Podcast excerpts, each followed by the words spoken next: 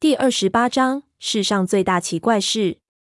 表层的帛书都被鲜血浸透，如此多的血，要不就是有人头颅被砍断，鲜血四溅；要不就是有很多人受伤遭殃。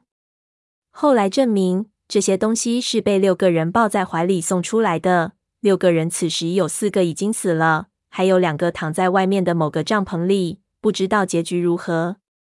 鲁黄伯有一种极难解码，世间留存极少。金万堂一看就知道送来的这批就是属于这种，连夜解出来根本不可能。他只能复原出大概的文字，并写成现代汉字。至于密码中的意义，就算再有十年都不一定能解开。气氛之压抑让他窒息，但是长时间的休息让他已经得到了足够的放松，所以很快他就进入了状态。之后十天，他保质保量的复原出了所有可以复原的帛书，因为头脑极度清晰。之前那种没有顺手牵羊的后悔，在他工作的时候，时不时的在他心里揪一下，特别是在完成前夕，一种焦虑在他心里产生。鲁黄渤价值连城，就算是拓本，如果拓印清晰，也是一笔不小的财富。顺手牵这个绝对没错，但是看老九们这么紧张，而且是有人用命换来的，拿了也许给自己带来大祸。于心也有很多道义上的谴责。但是如果不拿，自己是上了贼船。这种情况还不知道自己的酬劳能不能拿得到。就算拿得到，三年的时间，这点钱也早就不是对等的买卖。不拿，恐怕再没有下次机会了。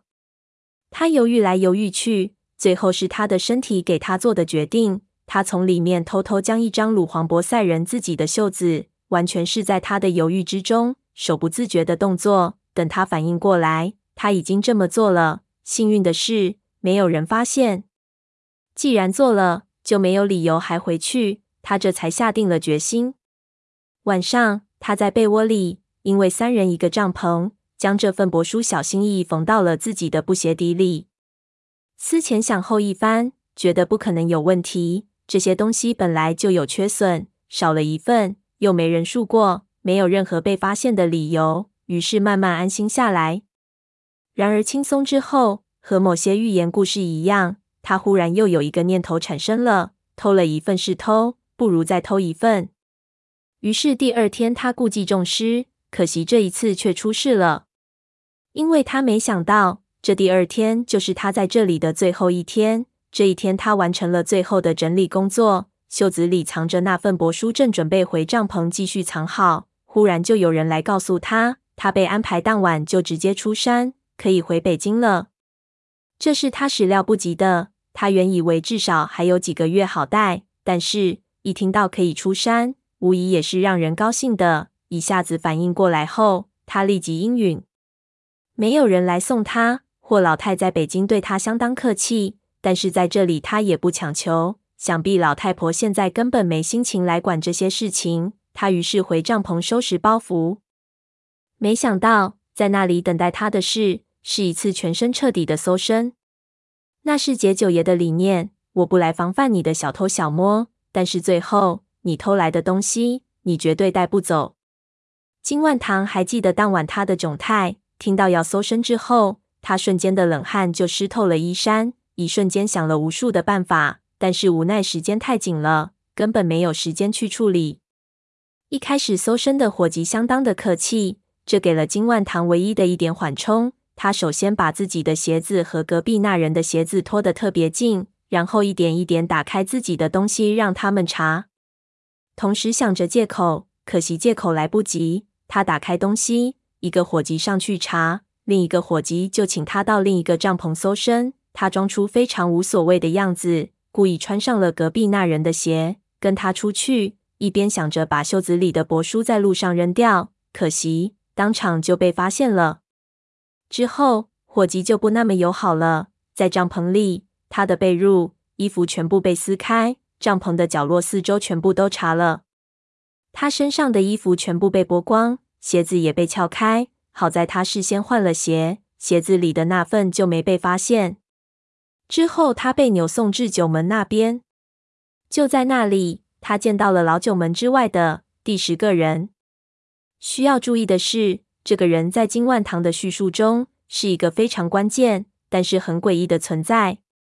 金万堂在之前没有见过他，但是他听到其他人称呼他为领头人。说起来，包括整个老九门都很少在营地里露面。三年来，金万堂看到他们的机会少之又少，在路上的时候只能远看，也分不清楚谁是谁。如今如此近的看到，甚至可以说是第一次，他才得知，除了他们九个，还有一个领头人的样子。这个领头人年纪不足三十岁，当时正在和另外的人商量什么事情。金万堂印象最深的是，那人的手指很不寻常。不过他当时没有心思仔细去观察，紧张的要死，谎称自己是初犯。这是鬼使神差的第一次，目的也不是为了钱。而是为了对帛书有兴趣，想解开云云。那个领头人看着他的眼睛，就走了过来，用他两个奇怪的手指按住了他的头围穴。忽然用力，他几乎听到自己的头骨发出了即将爆裂的声音，疼得几乎抓狂。而那个年轻人面无表情，手指还是不断的用力。接着，领头人开始问他问题。金万堂还想说谎。却发现，在这种剧痛之下，自己根本没法思考，谎言漏洞百出。在令人无法忍受的剧痛中，他万念俱灰，把鞋子的事情也供了出来。头维穴的剧痛是神经衰弱和大脑极度疲劳的症状，挤压头维穴可能造成大脑的短暂思维困难和疲劳假象。人在极度疲劳的时候，会为了寻求解脱而放弃说谎抵抗，以求得安宁。美国 CIA 的研究也表明，对肉体折磨的效果不如对大脑折磨的效果。所以，现在疲劳逼供已经成为了很多地方的主要逼供手段。在电视里，我经常看到审讯室用灯照脸轮番轰炸。而在中国，使用穴位逼供也是古来有之的行为。他说完后以为必死，还好霍老太感觉他昔日可靠，而且留着以后可能也有用，最后替他求情。也是因为老九门似乎在酝酿什么巨大的事情，对他的事情并不太在意，所以那个领头人让霍老太处理这件事情。最后，他只是被免了所有酬金，然后就裸身被赶了出来。他回帐篷，穿着被撕烂的衣服和鞋，大致的修补了一下，就有人过来催促，他灰溜溜的出了山了，并被告知什么都不能说出去。到了北京之后，他仍然不安生了好几年。但是之后老九门越混越差，后来就没声了，他才逐渐放下心来。之后他陆续听到了一些风声，说他走了之后，悬崖上又出了大事，老九门死伤无数，元气大伤。所以霍老太的那封信寄到，他吓了个半死，以为就是重提了。霍秀秀说完道：“那个逼供他的领头人，你觉得他会是谁？”说着，便很有深意的看向了闷油瓶。这对你们有提示吗？我闷声不语，胖子却也看向闷油瓶。窗外的月光被乌云遮了起来，屋里几乎全黑了起来。我明白秀秀的暗示，但是我此时不想多做推测，因为这种推测根本无法让实。胖子沉吟了一下，问道：“金万堂本人有没有推测？”霍秀秀道：“他觉得这人被称为领头人。”说明权力很大，说他和九门一点关系也没有，不太可能。但是他明显不是九门之一，而被称为领头人，可能是这么一种情况：九门之中可能有一个统领全局的人，是他们公选出来的。这个领头人可能是九门之一。我看了眼胖子，胖子就摇头：“非也，老九门只是江湖排位，不是等级之分。张大佛爷年纪那么大，不可能在现场。”就算是张大佛爷本人要指挥这批人，也需要一个很大的由头。这人很年轻，就更加的不可思议。小辈指挥长辈更是不可能。要选统领，选出来的应该是陈皮阿四之流吧？我点头，也想到了这一点。但是其实这也不冲突。小辈指挥长辈是不可能，但是张家大佛爷当时的身份非常特殊，他的子女也不会是平头老百姓。虽然在老九门是晚辈。但是他在社会阶层里，也许地位非常显赫，让他能指挥这些刺头，可能不是他的能力和辈分，而是他的当时身份和身份所代表的那一方的利益。也对，如果这样说，那甚至有可能这人都不一定是张大佛爷的儿子，他可能是你说的外来势力的特派员。Bingo！胖子就道：“好了，让我们来归纳一下。他娘的，老太婆和她的朋友们参加过一次失败的但是规模巨大的盗斗活动，然后几十年后，他女儿和他妈妈的朋友们的孩子们也参加了一个非常神秘的考古活动。接着，他女儿失踪了，然后某一时间开始，他开始收到一盘录像带，里面有他女儿的图像。你们觉得这算什么？”有人想告诉他，他女儿还活着。我道，或者这是一个警告。秀秀道，但是按照我们的经验，这些录像带应该是文景寄出来的。我道，他为什么要这么干？这是我们之后要查的。秀秀就道，我们，你看，我的情报其实对你们非常的关键，当然，你们的情报也非常的棒。所以，几位哥哥。咱们应该鼎力合作。我和胖子对视一眼无言。胖子点起一根烟。我 X 天真，我就不说了。他已经老了，你还小，你这是在浪费自己的生命。老天把你生出来，不是让你们来做这个的。秀秀就没看胖子，而是看着我。不是我的同类，没法理解我们的心，对吧？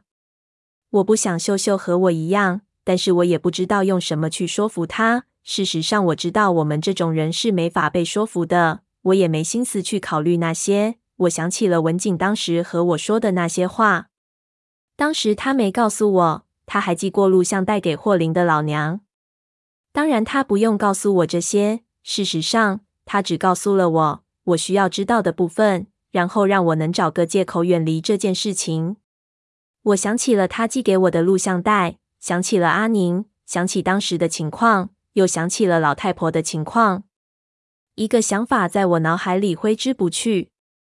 你还记得我们收到的那几盘录像带吗？我打断在互相做思想教育的胖子和秀秀。那几盘带子寄过来的目的，不是袋子的内容，而在于袋子本身。我在里面发现了钥匙和地址。袋子里的内容只是在迷惑可能的拦截者。嗯，他们两个静下来。我继续道。老太婆对录像带不熟悉，而且她也是一个女儿失踪了几年的母亲。她看到录像带里的内容一定懵了，她不会有任何其他的想象力来思考录像带的真正意义。但是这个录像带里的霍林是假的，她不知道，这无关紧要。重要的是，文景连续几年向她寄出东西。如果和我想的一样，那些录像带里一定藏着什么东西。得把它们拆开来。我看向霍秀秀，丫头，你不是说要合作吗？来，表现出点诚意。你要我把袋子偷出来？那不算偷。你是他孙女，你可以假装你只是偶然看到，然后以为是黄色录像带，偷偷去看。在你这种年纪，我们经常干这种事情。我道，最多打你一顿，或者扣掉你的零花钱。小丫头看着我道，不用。我可以神不知鬼不觉地把东西拿出来。我想我奶奶不会天天去看在不在，但是如果你把它们拆开，那么我奶奶一定会发现，她不是那种可以随便骗过去的人。现在不是担心这个的时候。我道，文景连续几年想给你奶奶传一种信息，这个信息一定非常的关键。如果你奶奶当时解开了信息，那么事情可能就不会发展到现在这样。小丫头想了想，点头。好，那就先看看里面有什么再说。但是如果里面什么都没有，我就掐死你。什么时候能拿到？我现在总是恐怕夜长梦多，知道很多事情越快做越好。不能急，我奶奶住的地方，现在我也得有理由才能靠近，因为我很久没有过去住了。突然出现，我奶奶一定会怀疑。我得找个好时候，而且。他很少离开房间。他道：“这事情要听我的。”我揉了揉脸，就知道他说的对。不过一下子我就没有兴趣谈别的。我所有的注意力都在那几盘录像带上。连灌了几口烧酒，我躺倒在地板上，深呼吸了几次，才从那种纠结考状态下释放出来。之前我本以为我能放弃查这些东西，只要能找到小哥的身世就行了。现在看来，所有的一切都是有联系的，随便从哪个点查，查到后来都会陷入到同一团乱麻里去。胖子拍了拍我，霍秀秀就叹气。有时候我就感觉好像是从后往前去看一本书，你从结局开始，一点一点往前看，然后发现任何的细节你都得猜。我深吸了一口气，太对了，就是这种感觉。不由就拿酒瓶和秀秀碰了一下，我真该抱着你痛哭一下。胖子不以为意，切了一声表示对于我们这类人的不屑。霍秀秀刚想反驳，忽然我们都听到下边院子里的大门咯吱一声开了，接着手电光从窗口扫了过来。胖子一个机灵跳了起来，透过爬山虎往外看去。霍秀秀和我也凑了过去，我们还未看出端倪。霍秀秀就吸了口冷气，不好，我奶奶来了。说着，立即看四周。我问你干嘛？她道：不能让我奶奶知道我在查她。你们可千万什么都别说，我得躲起来。说着，四处看有没有地方躲。整个老宅家徒四壁，别说躲了，连个掩护都没有。胖子这时候就叫：上面，到房顶上去。我才想起来头顶有个天窗。胖子不怀好意的笑着往秀秀摸去，道：“来，大妹子，胖哥我抱你上去。”不用。秀秀一笑，一边忽然翻身跳上桌子，再一跳，身形好比耍杂技一样，悄然无声的就上了梁了。我都不知道她是怎么上去的，就看到身子几个奇怪的扭动法。小女孩身材姣好，腰肢柔软，动作非常好看。可她一上去，胖子就道不好，急了。我心中奇怪，却见小丫头一边就拿过胖子藏在上面的玉玺，轻声道：“原来在这儿呢，藏在这么明显的地方，看样子是不想要了。我拿走了哦。”胖子大急：“别别，姑奶奶，你黑吃黑啊！”秀秀嘻嘻一笑，听脚步声逼近，把玉玺就甩了下来。胖子一个猛虎扑食接住，之后他用同样奇怪的杂技动作到了天窗口。然后探身就出去了，回头道：“姑奶奶对这东西没兴趣，明儿见，一下就不见了。”我和胖子面面相觑，一边已经听到了上楼声，他就坐下，爱惜的把玉玺放到一边，道：“霍家这些妖女真他娘的难伺候，刚伺候完妖孙女，又得伺候妖老太太，咱们都快赶上情感陪护了。”我嘘了一声，小丫头那边对我们相当有用，还是不能把她暴露。于是就看着门口，不一会儿，门就被推开了。我和胖子看着，忽然一愣，就见霍秀秀走了进来，后面跟着几个人，拎着几套被褥和旧，看着我们，很惊讶道：“咦，你们自己去买了被褥了？不是让你们别出去吗？”胖子看我，我看胖子，连闷油瓶都一下坐直了，我们的脸色瞬时白了。